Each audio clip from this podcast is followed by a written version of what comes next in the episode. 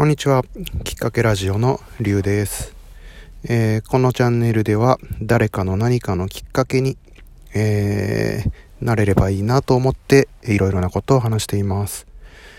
今日のテーマは自分の機嫌は自分で取る、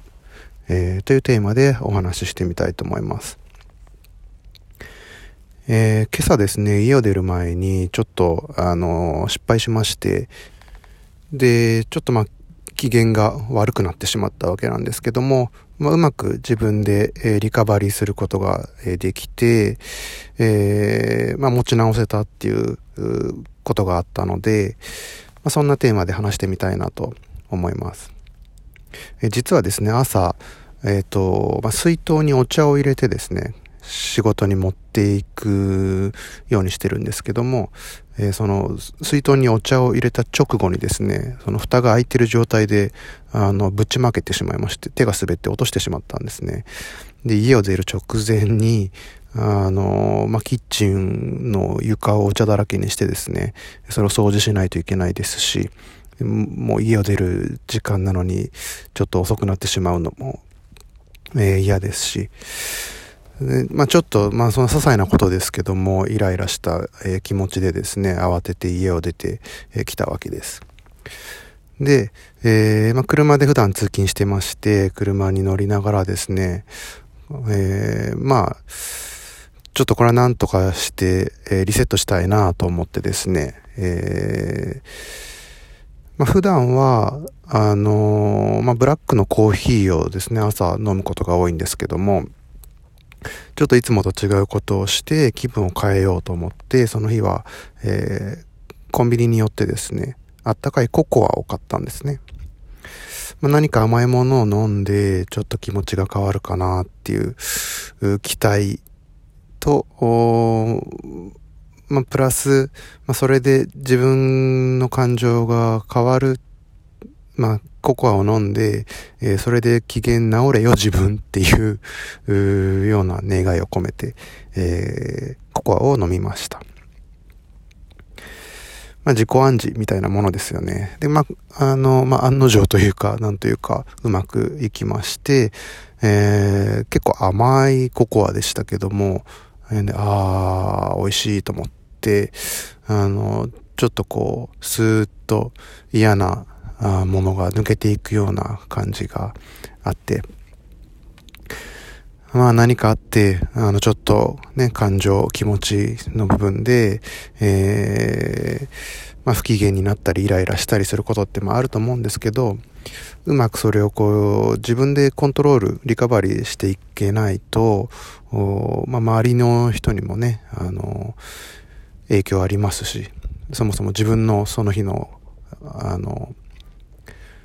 活動にもパフォーマンスにも影響ありますので自分で自分の機嫌を取れると、え、いいなっていうようなことです。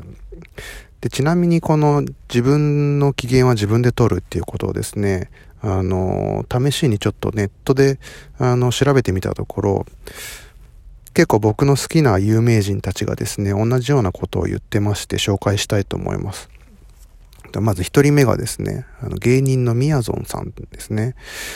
あの、まあ、自分の機嫌は自分で取る。人に取ってもらおうとしない。と、え彼は、え番組の中でですね、あの、過酷なロケをしている最中に言っていたということで、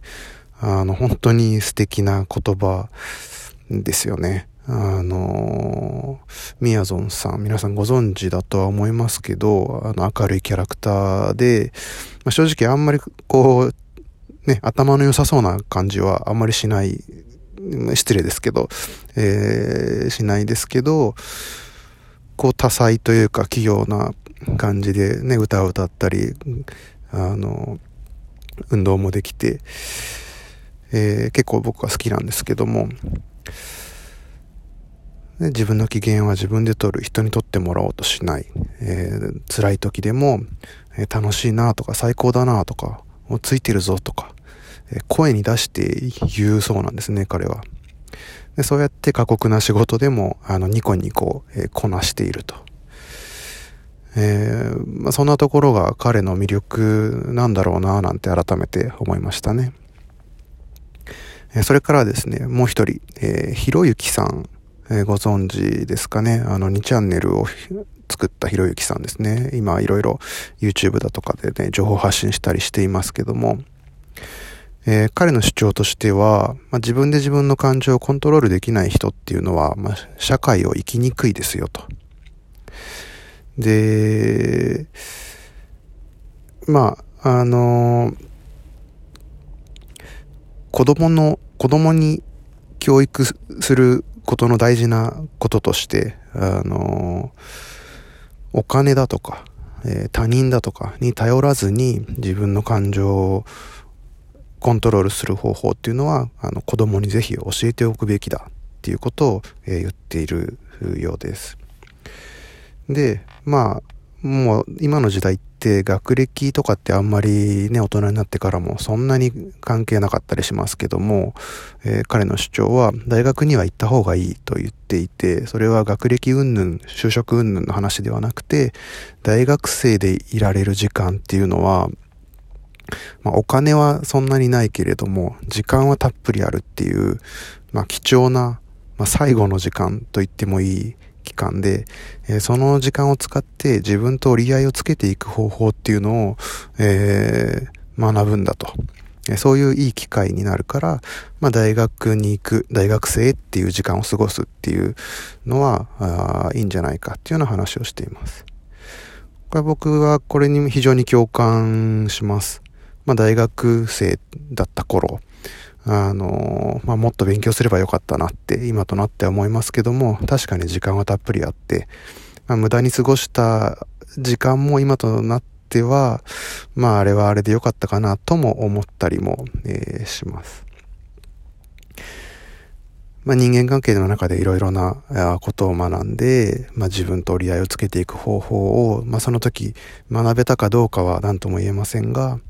えー、まあ、その頃の経験があっての今なのかなとも思ったりします。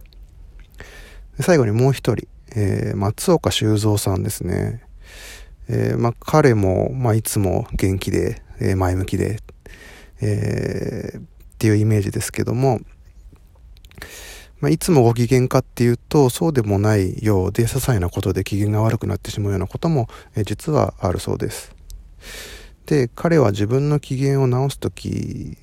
というか、機嫌が悪くなった時に決めるそうなんですね。まず、えっと、不機嫌のきっかけを、まず自分で探るわけです。まあ、その不機嫌のきっかけを探ろうとする時点で、えー、自分の感情をこうちょっと俯瞰してというか、客観的に見れているので、その時点でもう、あのー、感情に支配されていないので、あの素晴らしいと思うんですけども、まあ、その不機嫌のきっかけを探っていくと、まあ、大体あの些細なことだと、えっと、分かると。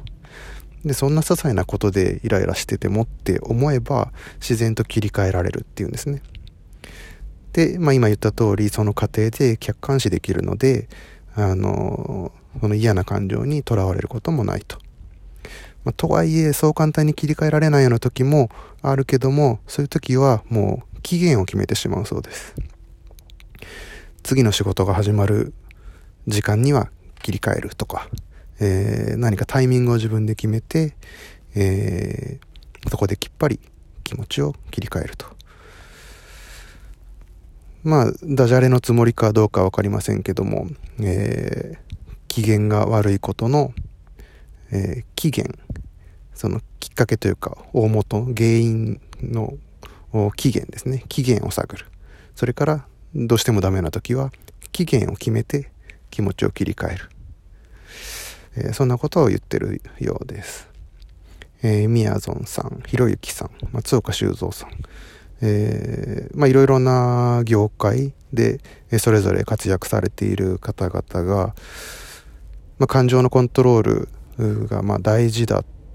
ていうところで自分なりの方法を持っていたりするっていうのはあの僕としてもあのまあ、改めて勉強になったし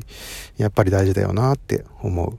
えー、部分もありましたと最後まとめていこうと思いますがまあ人ですから誰でも機嫌が悪くなる時ってあると思うんですよね。で、結構その自分のことはわからないよくわからなくても周りの人を見ててあこの人今機嫌悪いんだなとかっていう時ありますよね。あの機嫌が悪い上司とかって嫌ですよね。そのもう職場の雰囲気、えー、重くなったりしてるようなケースもよくあるんじゃないでしょうか。でまあ自分も同じようなことをねしてないってとは言い切れないかなって、えー、思うんですよ。なので、まあ、自分なりの方法でね、自分の感情をしっかりコントロールできるといいなという、えー、ことです。まあ、まず自分が何か不機嫌だなとかイライラしてるなって、えー、思えるようにちょっと自分の感情を俯瞰してみるまあ、練習っていうんですかねしてみるといいかなと思います。機嫌が悪いっていうことをはっきり自覚するわけですね。そうすると、まあ、それだけでまず客観的に、えーと、見れますのでだいぶ落ち着くと思います。でそれから、まあ、何かお気に入りのものであの自分の気持ちを変えてあげるっていうのがいいかなと思います。まあ例えばえー、大好きな音楽を聴くでもいいですし、ちょっと運動をするとかでもいいですし、何か、まあ、温かい飲み物を飲むとか、冷たい飲み物を飲むとか、え、お気に入りの洋服を着て出かけるとか、まあ、誰かに話を聞いてもらうとかでもいいと思いますし、まあ、何かそういう方法がいくつかあって、えー、その選択肢の中から自分が今、よし、これを選んでやってみようっていうのがあると、その打ち手があるとやっぱり落ち着きますし、あの、それをやったからもう大丈夫って思えるみたいなところもあるかなと思います。えー、ということで今日は自分の機嫌は自分で取るというテーマでお話ししてきました。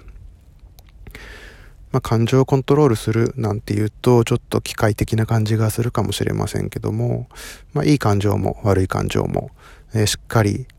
なんていうんですかね、あの、味わってというか、その上で、まあ、俯瞰して、えー、嫌なものは自分で直していくと。人に頼らず、人に迷惑をかけないように自分で、えー、リカバリーしていく。えー、そんなお話をしてみました。えー、僕もまだまだ、あの、そんな完全にできるわけではないですけども、えー、心がけて、え、やっています。え今日の話が誰かの何かのきっかけになればいいなと思います。ここまで聞いていただいてありがとうございました。